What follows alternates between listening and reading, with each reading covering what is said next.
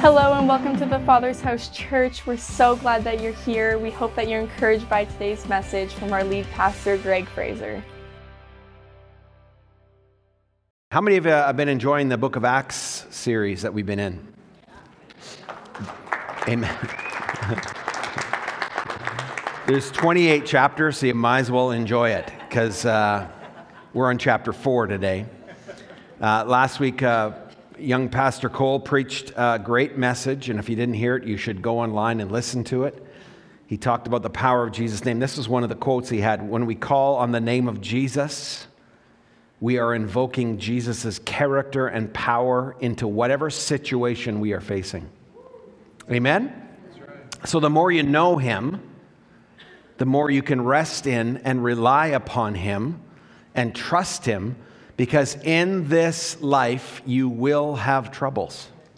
You will have difficult things that you go through, but you are not alone. We're going to be jumping into chapter four, and I, I want to focus, and I'm, it's going to sound funny because you're going to say, well, Pastor Greg, you didn't really focus on this verse by the time we get to the end, but I'll, let me, we'll get there, so just hang in there. But Acts chapter 4, verse 13 says this When they saw the courage of Peter and John and realized they were unschooled, ordinary men, they were astonished. And they took note that these men had been with Jesus. Amen? Well, let's pray and see what that means for all of us gathered here today. So, Father, we thank you for your spirit. We thank you for your presence. We thank you for your wisdom. Living God, come into this house today. Thank you that you actually have invited us here. we don't invite you, Lord. This is your house. And so, Father, we thank you that you are present and have invited us to be with you. Dear God, help us now. Give us eyes to see and ears to hear, hearts to receive and respond to you, and help us to be honest with you tonight, today, Lord, and to really hear your voice. Direct us, we pray. Amen. Well, Acts chapter 3, last week, if you weren't here, uh, there was a miracle of great, uh, notable significance. A man born crippled being healed by the apostle Peter. And as he's begging outside at the appointed time of prayer, Peter and John are going to prayer, and this man is there begging. He's probably there every day begging. But this day they walk by him, and he's begging, and Peter says, Silver and gold I have none. But what I have I give to you in the name of Jesus Christ of Nazareth, get up and walk. He grabs the man by the hand and he helps him, and his ankles are strengthened, his feet are healed and strengthened, and immediately he begins to jump and leap and praise God. A significant miracle. Last week we shared several miracles that have happened in our church family. Amen. And we are so grateful for those things and continue to believe for greater miracles to start happening in this house on a very constant basis because it's time for the kingdom of God to manifest among the kingdoms of this world. Amen? Hallelujah. And so this creates quite a stir. And I want you to follow now in chapter 4. I'm going to read a portion of this and we're going to talk about it. The priests and the captains of the temple guard and the Sadducees came up to Peter and John while they were speaking to the people they were greatly disturbed because the apostles were preaching and the people and proclaiming in Jesus the resurrection of the dead. They seized Peter and John, and because it was evening, they put them in jail until the next day. But many who heard the message believed, and the number of men grew to about 5,000 people. Remember, a few weeks earlier, there was 120 in the church. Now there's several thousand people in the church. Because 500 men, that, that's not talking about women and children, that's talking about the men. Are you following what I'm saying? This is an incredible move of God that's happening. And uh, imagine if you had to come an hour early just to get a seat in this house. That'd be all right, wouldn't it? No, I like my seat. Whatever. You'll get over it. Thank you. okay, so let's just talk about this. There, there's this disturbing moment, guys, that something's happening that's causing things to be disturbed in the natural and in the spiritual realm. And I want you to understand what's happening because it somewhat applies to us even some 2,000 years later, and we'll get there. So follow along with me as we do a little bit of teaching as to what's going on here. Well, who were the Sadducees? Who were these guys? These were the people who controlled most, two of the most important aspects of the religious life of the, of the Jewish people. They were in charge of the Jewish temple, known as Herod's temple, and the Sanhedrin. Now, the Sanhedrin was like the governing body of the, of the church or of the synagogue or of the Jewish people. The Sanhedrin was made up of the Sadducees and the Pharisees these two groups of people uh, that combined made up the Jewish ruling body. And so, how many of you know these guys had authority and power? This was real, the real deal. These guys had, uh, you know, they, they were, they were powerful in every way, this governing body. And so, what were their beliefs that this preaching so disturbed them? You see, the Sadducees rejected entirely the supernatural. They refuted belief in angels, demons, heaven, hell, and definitely the resurrection. They didn't believe in that stuff. They believe that really, you know, you're, you're, you're born into this world and that at the end of it, you know, uh, the, the, soul dies with the body, and w- when this life's over, it's all over, so don't worry about it. So, this is their primary belief. Are you following me? The major rulers, half of the rulers uh, of, of the, the whole system, kind of like, yeah, it's only for this life that we live morally, and we live for this life morally because God wants to bless us. And if we're moral people, God will bless us and prosper us, and we will be incredibly blessed in that way. And so suddenly this teaching comes in that says, oh, no, no, no. There's a resurrection from the dead. There's an afterlife. There's something way greater and bigger and more than this coming to you.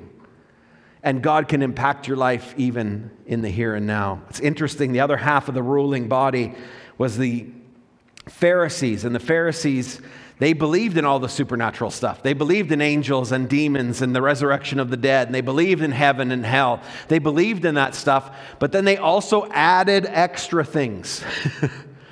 These guys, uh, they believed in the oral traditions of the, church, of the leaders, and therefore they had created 613 laws to be obeyed.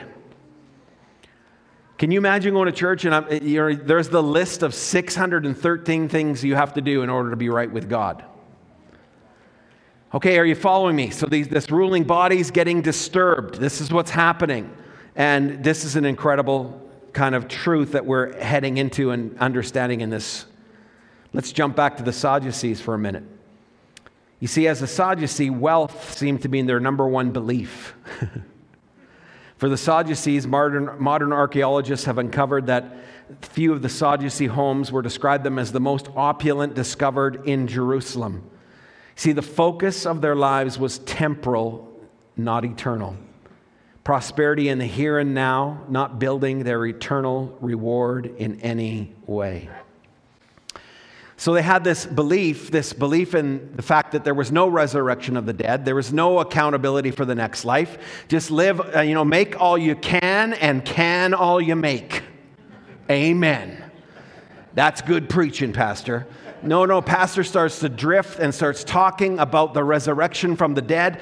Why is that important news for you and me? Because there are parts of our lives that need to be transformed. There are parts of our lives that need to be taken from the deadness of trying to find purpose and meaning in this life and be resurrected into the newness of life of partnering with God. Can I get an amen? amen. That's true. Now, understand something. Guys, 5,000 men are part of the church, is what I've said. Thousands of maybe 10,000, 15,000 people now are calling and moving away from traditional Judaism now to this new sect called Christianity. Guys, that's one tenth of the population of Jerusalem. In a matter of weeks, one tenth of the population suddenly is following this new teaching. Now, if you're in charge of the temple and you're in charge of the temple income and you're in charge of people and you're governing people and you're ruling them by fear and control, and suddenly there's freedom that starts to come and a new teaching that starts to come, how many of you know this is disturbing? And so they call them. They call them in this place. Have you ever had Jesus? Okay, how many have ever put God in a little box? And thought you had God completely understood. Nobody here. Okay, I'll tell you a story from my life. Okay, so I've, I've put God in so many boxes. He has smashed and obliterated every box that I have built around him. Nothing left of it. Like it's gone. So when I now I'm going to just tell you a little story here, so don't be offended. Hang in there, okay? So when I first became a Christian, I came out of the Catholic Church, but I wasn't a great Catholic. I'm just going to be honest with you. I was a C and E Catholic, Christmas, Easter. That's what I did. Okay? I had two aunts that were nuns, but I was not that model Catholic child. I'm just going to tell you. There's a whole other story there. We won't get into that today. It's under the blood of Jesus and forgiven. Thank you, Lord. Okay, so now I don't know. Okay, I come to this Pentecostal church. I get, I become a Christian, a follower of Jesus. But there was a group of people in that church that took it upon themselves to correct my upbringing. Not everyone, just a handful. But the minute they found out I was Catholic, they told me all the things that were wrong with the Catholic Church. Now, guess what I started to do then? Defend the Catholic Church. I grew up in my aunts, are, my answer nuns. Like, are you guys crazy? Why are you talking? Why are you taking it upon yourself to, instead of just saying, celebrating with me that you found the love of God, that you're here, oh, the things that you got rescued from are so important. So I started to defend and fight these guys, and I'm like, what is going on? I had a good friend that, you know, was part of that little group that was fighting against me. And I said, Well, let's go. I'm going to my parents' church, the Catholic Church. I'm going for, you know, the uh, Christmas Eve service, the midnight mass. Anybody Catholic ever go to a midnight mass? There I am. And my friend, being the magnanimous person that he is, says, Well, I'll go with you and protect you. and we'll pray that God anoints the Christmas carols because at least the gospel's there. So we go. And uh, I may have told you this story before, but it's funny. We go and we're in the second row, the third row, something like that. Catholic church is packed because every C and E Catholic is there, okay? We're all there. So it's like the best day of the year for the Catholic church. And uh, we're singing and we pray for this anointing and we're singing like we've never sang before. It was like the angels of God were present in the service with them. We, when we were just the anoint, it was beautiful, you guys. I tried to sing the next day, I could barely sing at all. It, it just wasn't pretty, okay? But we're just singing, it's powerful, it's beautiful, and we're thinking, thank you, Jesus. The Lord has blessed us, and we've sang in the Catholic Church. Here's the funny moment of clarity sitting in front of us with three nuns. And they turn around, at the end, two of them turn around. You boys are Pentecostal, aren't you?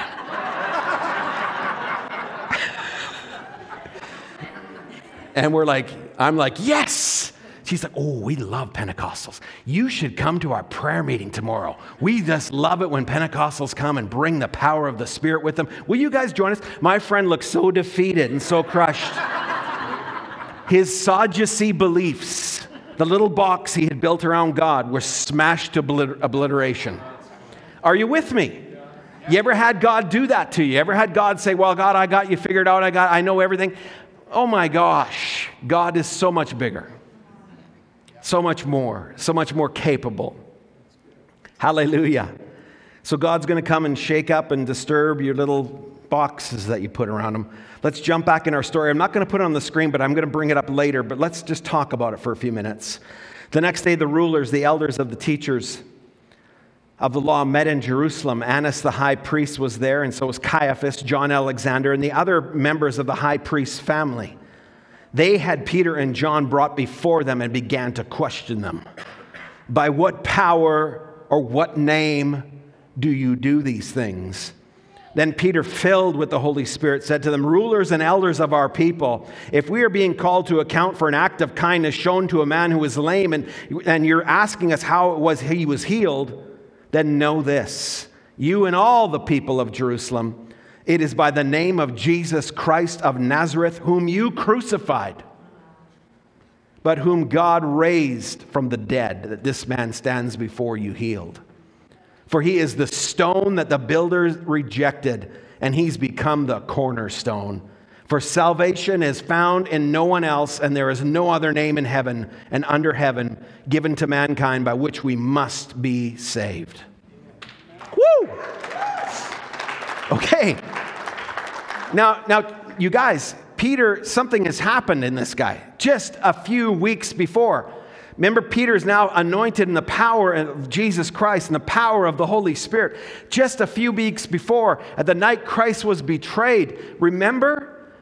He, a little schoolgirl says, Do you know Jesus? No, I don't know him. She comes up to him again, Do you know Jesus? No, I've never met the guy. I don't know anything about him. No, I think I saw you. Someone else says, I think I saw you with him. You were in the garden. I swear to God, I don't know him. That's what he does. And he literally calls curses on himself if he's lying. How many of you know something's happened in Peter's life that's changed some things? He's now standing before the rulers, you guys. These are the like terrifying rulers, the most important people. He's called in, you're in chains. And suddenly he's like, You guys are calling us to account for an act of kindness to somebody? Well, I'm going to tell you, it's your fault. Not only does he blow apart their teachings, he makes them complicit in the death of Jesus Christ. Now, before we get all excited, you're all complicit in the death of Jesus Christ. You're about to celebrate that fact.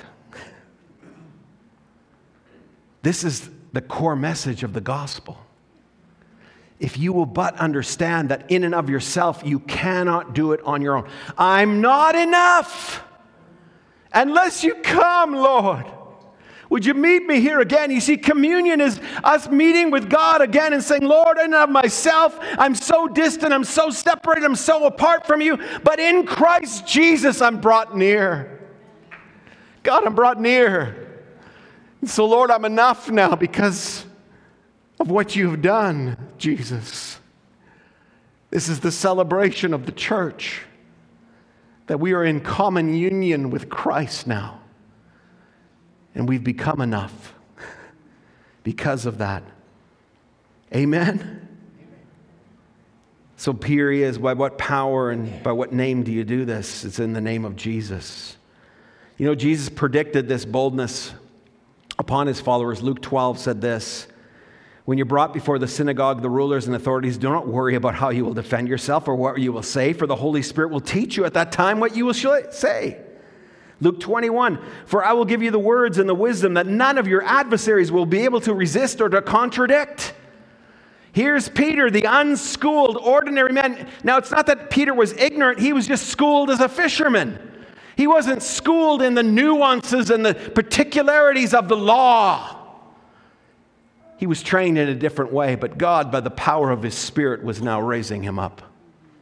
How many ho- need hope as ordinary, unschooled people? Hallelujah. Thank you, G. Well, I have schooling, I have education, Pastor. What are you talking? I'm not talking about that. I'm saying all these little nuances and little tithers of the law and little dots and tittles that they would think and talk about and, and go over. Oh, this is the most important thing. How many angels can be on the head of a pin? It'll change your life. No, it won't. But this message will. You are complicit in the death of Jesus Christ. Do you believe it? See, this is what Peter declares this complicity. This is what we're about to celebrate. It's in the name of Jesus Christ of Nazareth, whom you crucified, but God raised from the dead. This man now stands before you healed. Jesus is the stone you builders rejected, which has become the cornerstone. Salvation is found nowhere else, for there is no other name under heaven given to mankind by which man can be saved. This is the essential message, church. You see, each one of us needs to understand. And this is the beautiful part about being ordinary, unschooled men and women. Is if we will but believe Jesus and his words, he will transform us. You know the greatest gift of being an ordinary, unschooled person is? You actually believe God easier than people who have extreme education on things and a whole lot of wealth to lose.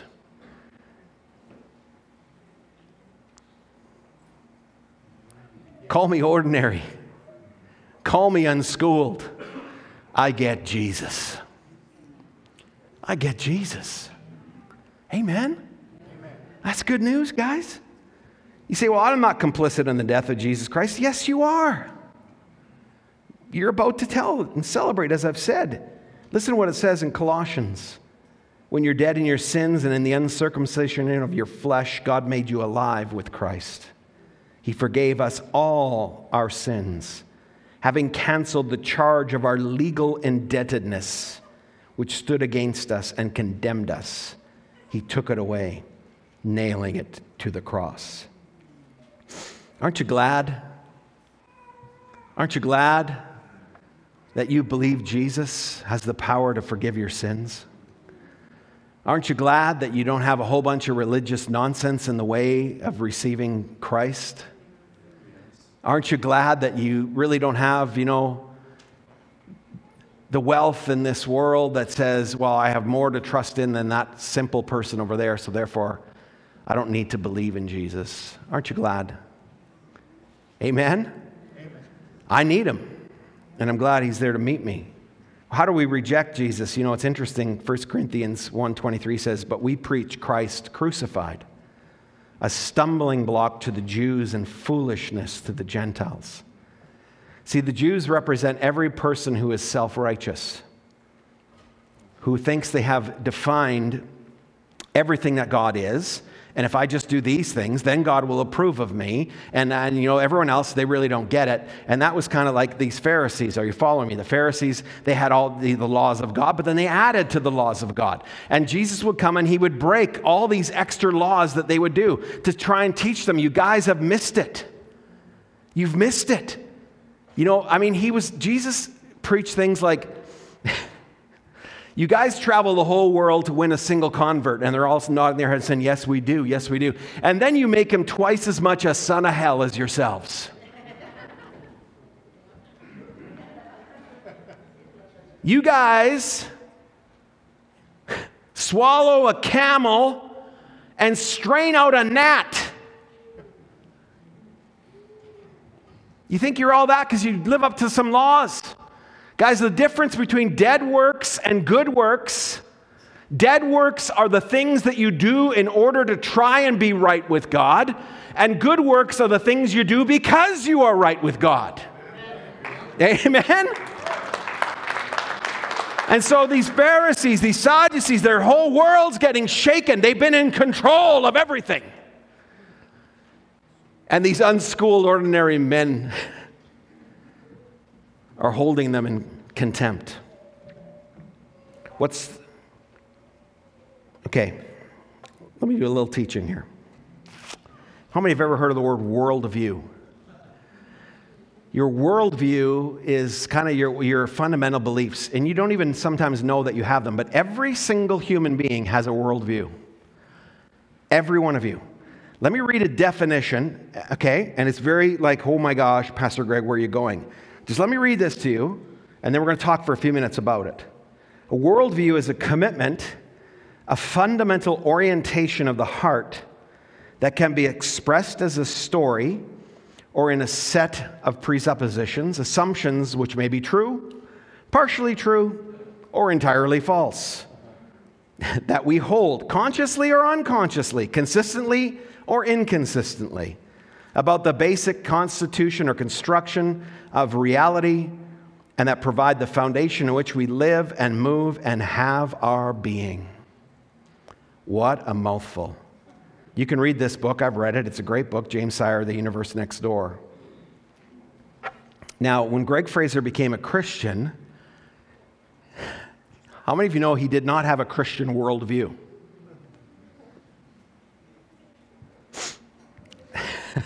he didn't. He was so secular, he was so apart from God.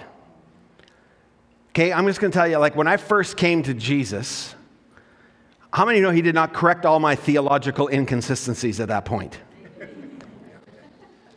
Okay? Like I'm going to give you one, and I'm not trying to offend anybody, but I'm going to give you one. So I totally believed, I totally believed abortion was perfectly fine. It was a woman's right. And for the church to say anything else, they don't understand God. Okay, how many of you know God corrected that inconsistent teaching in my heart?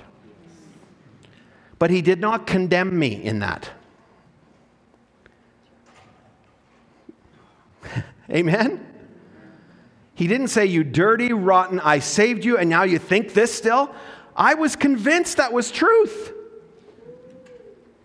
until God changed me and said, Greg, I've created these little babies in my image. How beautiful they are. I'm not trying to make you feel bad if you've ever had an abortion. There's forgiveness at the cross of Jesus Christ. Amen? Okay. I'm just saying, I, have had God reorient my thinking. Are you following me? And you're saying, well, I don't believe that yet, Greg. That's okay. Just bring it to Jesus. You know, you don't have to convince somebody to be a Christian. All you have to do is share the good news with them. You know, hallelujah.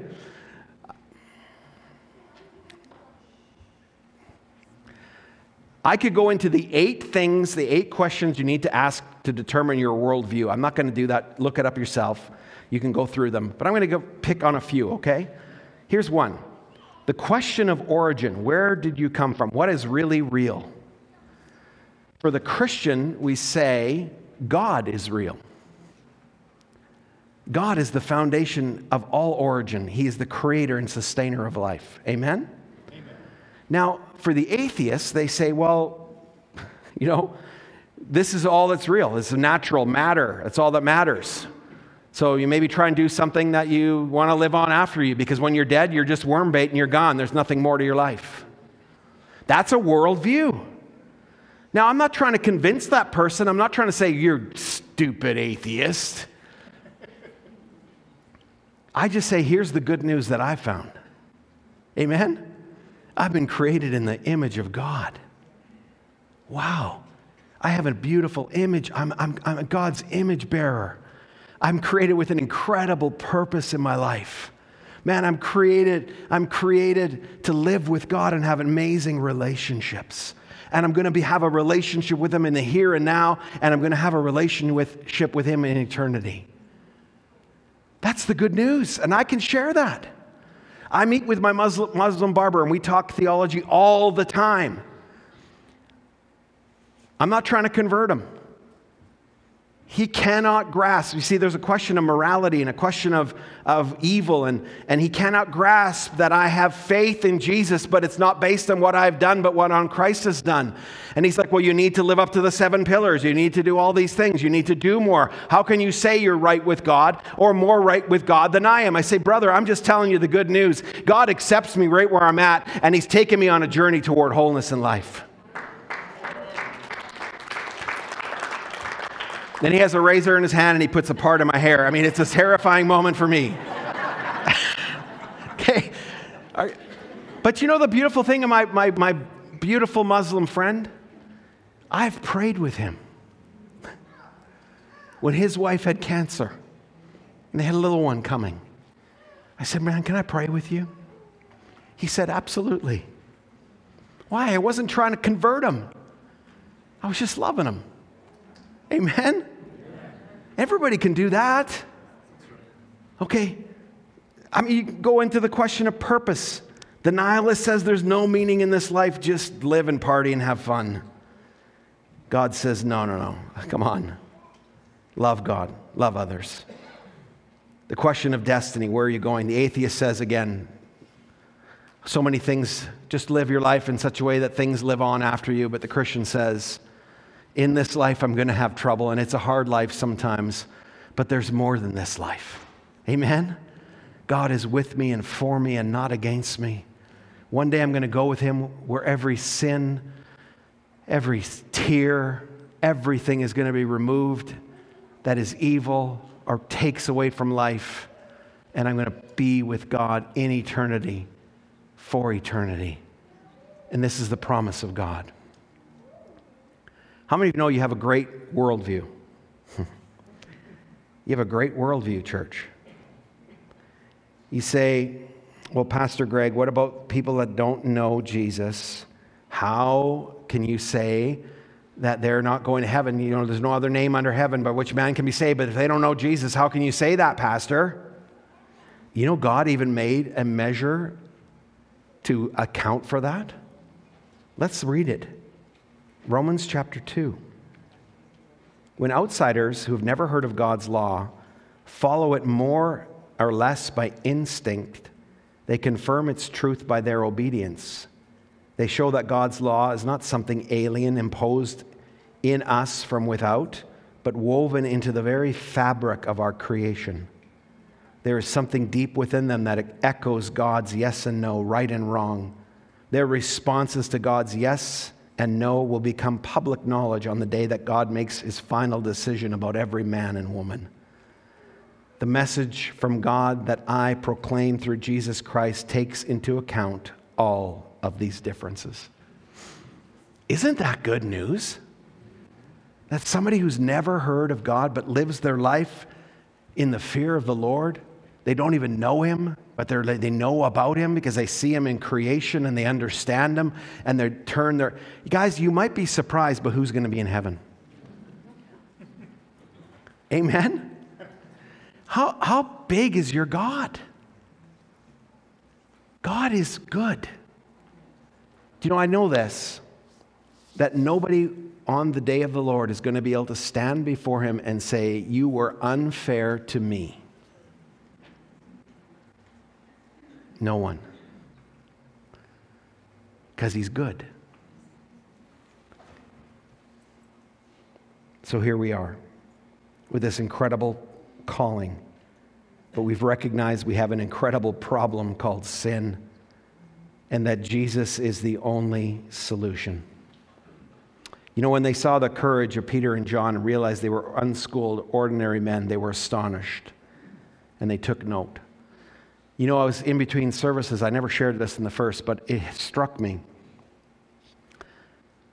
The greatest thing, and I've said earlier, about being an unschooled, ordinary person is it's easier to have faith.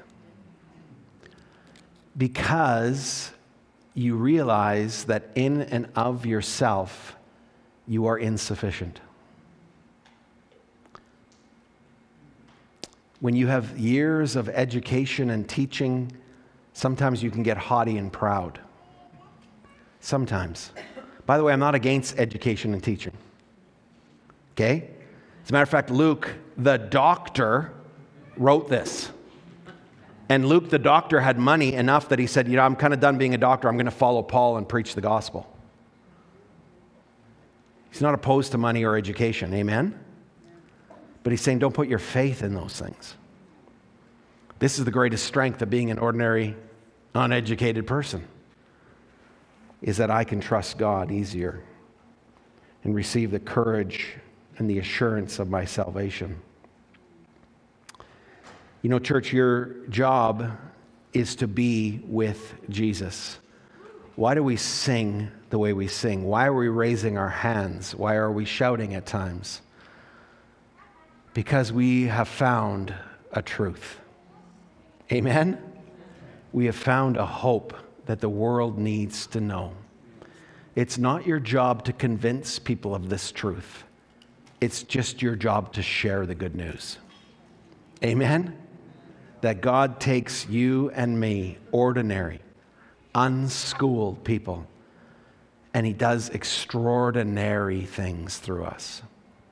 The band's going to come back now. In a moment, we're going to celebrate our complicity in the Lord's death. Because there's nothing but grace on the other side of this church. You can choose to say, No, I don't believe that. Or you can choose to say, I absolutely believe that. I don't want to be a Pharisee because they're not fair, you see, right? I don't want to be a Sadducee because they're so sad, you see. I just want to be a sheep. Ba, ba, ba, ba. Amen? How many want to be a sheep with me? Come on. Amen. You ordinary, unschooled people. Ba, ba, ba, ba. God is good. Well, peel back this little layer and expose the biscuit, which represents the body of Christ. See, the one whole biscuit was broken into many pieces. And in this room right now, there are many of you that hold this piece. Amen? Aren't you glad Jesus Christ was broken into many pieces that you might be made whole? And you're on the journey, church. You're on the journey. You're not perfect yet. You're still being made whole. You're still fragmented and fractured at times. At times, you pull some worldview from over here, and you pull some worldview from over here, and then God is setting you straight and saying, No, let's clean it all up. It's going to take a lifetime. And He still loves you. Amen? What a religion. What a call. What a. Who doesn't want to be a Christian? Hallelujah because God takes you right where you're at. Sins and warts and struggles and anger and brokenness. And He says, My son, my daughter, I love you. I'm for you, and I'm not against you. Let's begin the journey toward wholeness and celebrate together Jesus Christ's death for us.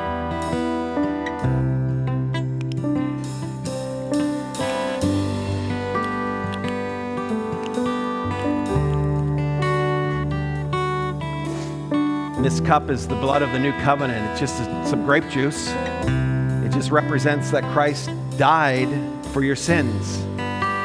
When you take this cup, you are saying, I acknowledge my complicity in the death of Jesus because I want to share in the sufferings and the resurrection of Jesus. Amen? That's a good thing, church. Let's partake together.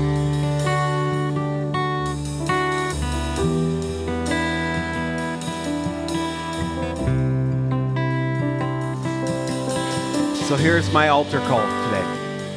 We're going to sing this song in a moment. But if you're here and you say, I can't take that little cup, I haven't asked Jesus to be my Lord and my Savior, you're watching online.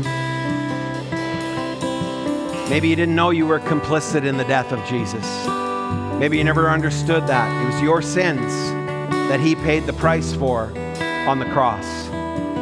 He willingly who for the joy set before him endured the cross, scorning its shame, and is seated at the right hand of the Father. You were the joy set before him. Won't you receive him and accept him today as your Lord and Savior? Amen. If you're watching online, if that's you, you saying, Pastor Greg, I never knew. Well, now you know. The Sadducees didn't want to hear it, the Pharisees didn't want to hear it. But us ordinary unschooled people say, thank God for God. Amen? If that's you here today, we're praying right now, so everybody bow their head. If that's you here today, you know what?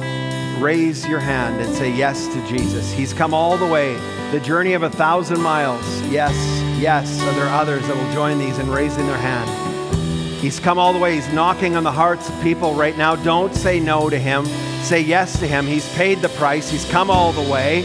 Why would you turn away from him now? Today is the day of salvation, not when you go and make yourself better, make yourself more acceptable. Come with all your junk, all your stuff. Say, Lord, here I am. Would you take me and just give me a wave if that's you online? Let us know you've done that. There's others that have raised their hands here today. Every one of us that have ever raised their hand say this prayer out loud together with everyone else in this room. Say, Heavenly Father, thank you for sending your son Jesus to die for me. Now help me to live with him and for him. In Jesus' name. Amen. Let's give these people a hand clap today.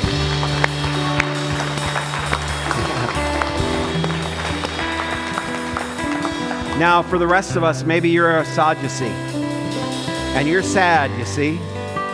You've built a little box and God is breaking it open. Is that okay? Now, I'm not going to ask you to raise your hand, but I'm going to go through all these, and you might want to raise your hand to any one of them or all of them. How many of you need to stop mixing worldviews and start saying, God, teach me, train me in the way of being a believer and following you, Lord God? I got so many other teachings that are mixing in, but God, they're killing me because life only comes as we follow Jesus Christ. Amen. How many of you unschooled, ordinary people just want to be filled to a greater measure with the Holy Spirit? Hallelujah. You see, church, you're not enough unless He comes. And I think the last thing is just to commit to spend more time with Jesus. Just spend more time with Him, praising Him. Spend more time with Him in the Word. Spend more time with Him serving. Spend more time with Him with other Christians. I had a meeting the other day with a very highly educated man, a very good friend of mine. He's a doctor. He asked me a hard question. He said, uh, How can God hold me accountable when I have never seen him personally? I don't think it's fair of God to do that. What do you think, Pastor? And it was like the Holy Spirit put a word in my heart for my brother. I said, Man, you know what? I go to church every week and I see Jesus in every single person I meet. I hear Jesus when they talk to me. When the worship leaders are leading, I, meet, I see Jesus. I see Jesus, and, and people are caring for others. I see Jesus in the body of Christ. Man, I see Jesus, so I have no excuse. I see Jesus everywhere. Hallelujah. You know, my friend, the doctor, the, the extraordinarily educated man, was dumbfounded. He had nothing to say. He actually said, I, I have to think about this. I've never heard that before. I've never understood that before. You are the picture of Jesus to the world. Woo! What a job description. Man, this is the greatest life that you possibly could have and live. Won't you trust Jesus more and more with me? Amen. Joining us. For more of our messages and information on our ministries, you can visit tfhchurch.ca. Have a great week.